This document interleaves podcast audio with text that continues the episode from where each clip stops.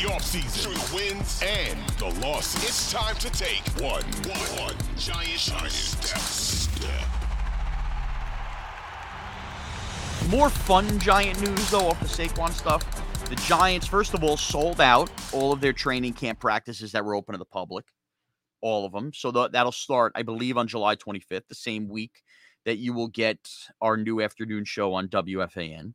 But with that, the Giants have put in their new field, this new turf, because all you've heard is complaints about opposing teams and even some of the Giants. The turf had so much to do with injuries. Maybe it did, maybe it didn't.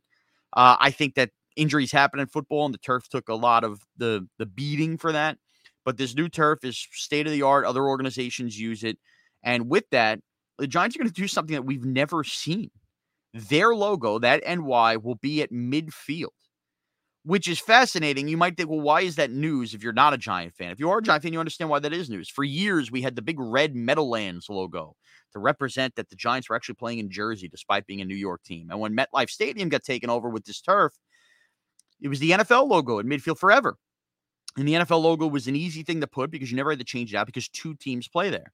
And a minor complaint, I guess, from both Jet and Giant fans were that they basically to share the stadium and they had the stale looking NFL logo. And then I guess the 50th anniversary season, everybody had that gold NFL logo there. But that's basically been the history of midfield at Giant Stadium and MetLife Stadium. Sorry, Jet fans, I called it Giant Stadium.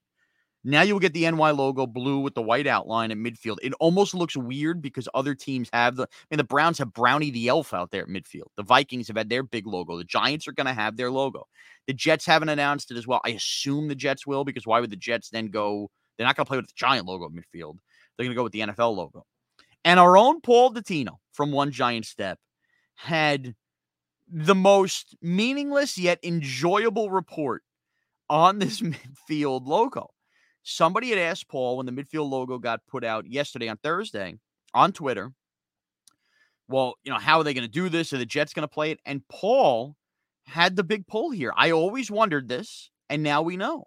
On this turf, there is specific paint that you could spray down. Now, remember, they roll out the blue Giants end zones or the green Jet end zones. It's actually different turf that they pull up like carpet and put it down. Now, with this turf, there is special paint that you can paint on, not like grass, it's on turf, that after you're done using it, a power washer. Think about this your dad up on an awning or on the patio with the power washer a power washer will blow all of the paint off and you could repaint something else on this turf. Talk about technology. The power washer. So Dottino was on the power washing paint, which is really cool. So now Giant fans, it will I you would hope the stale tin can that is MetLife Stadium, you would hope you now get a little bit of a taste of uh, it feeling like real home football with a giant logo at midfield and making it feel more giancy, let's call it. So, nonetheless, interesting.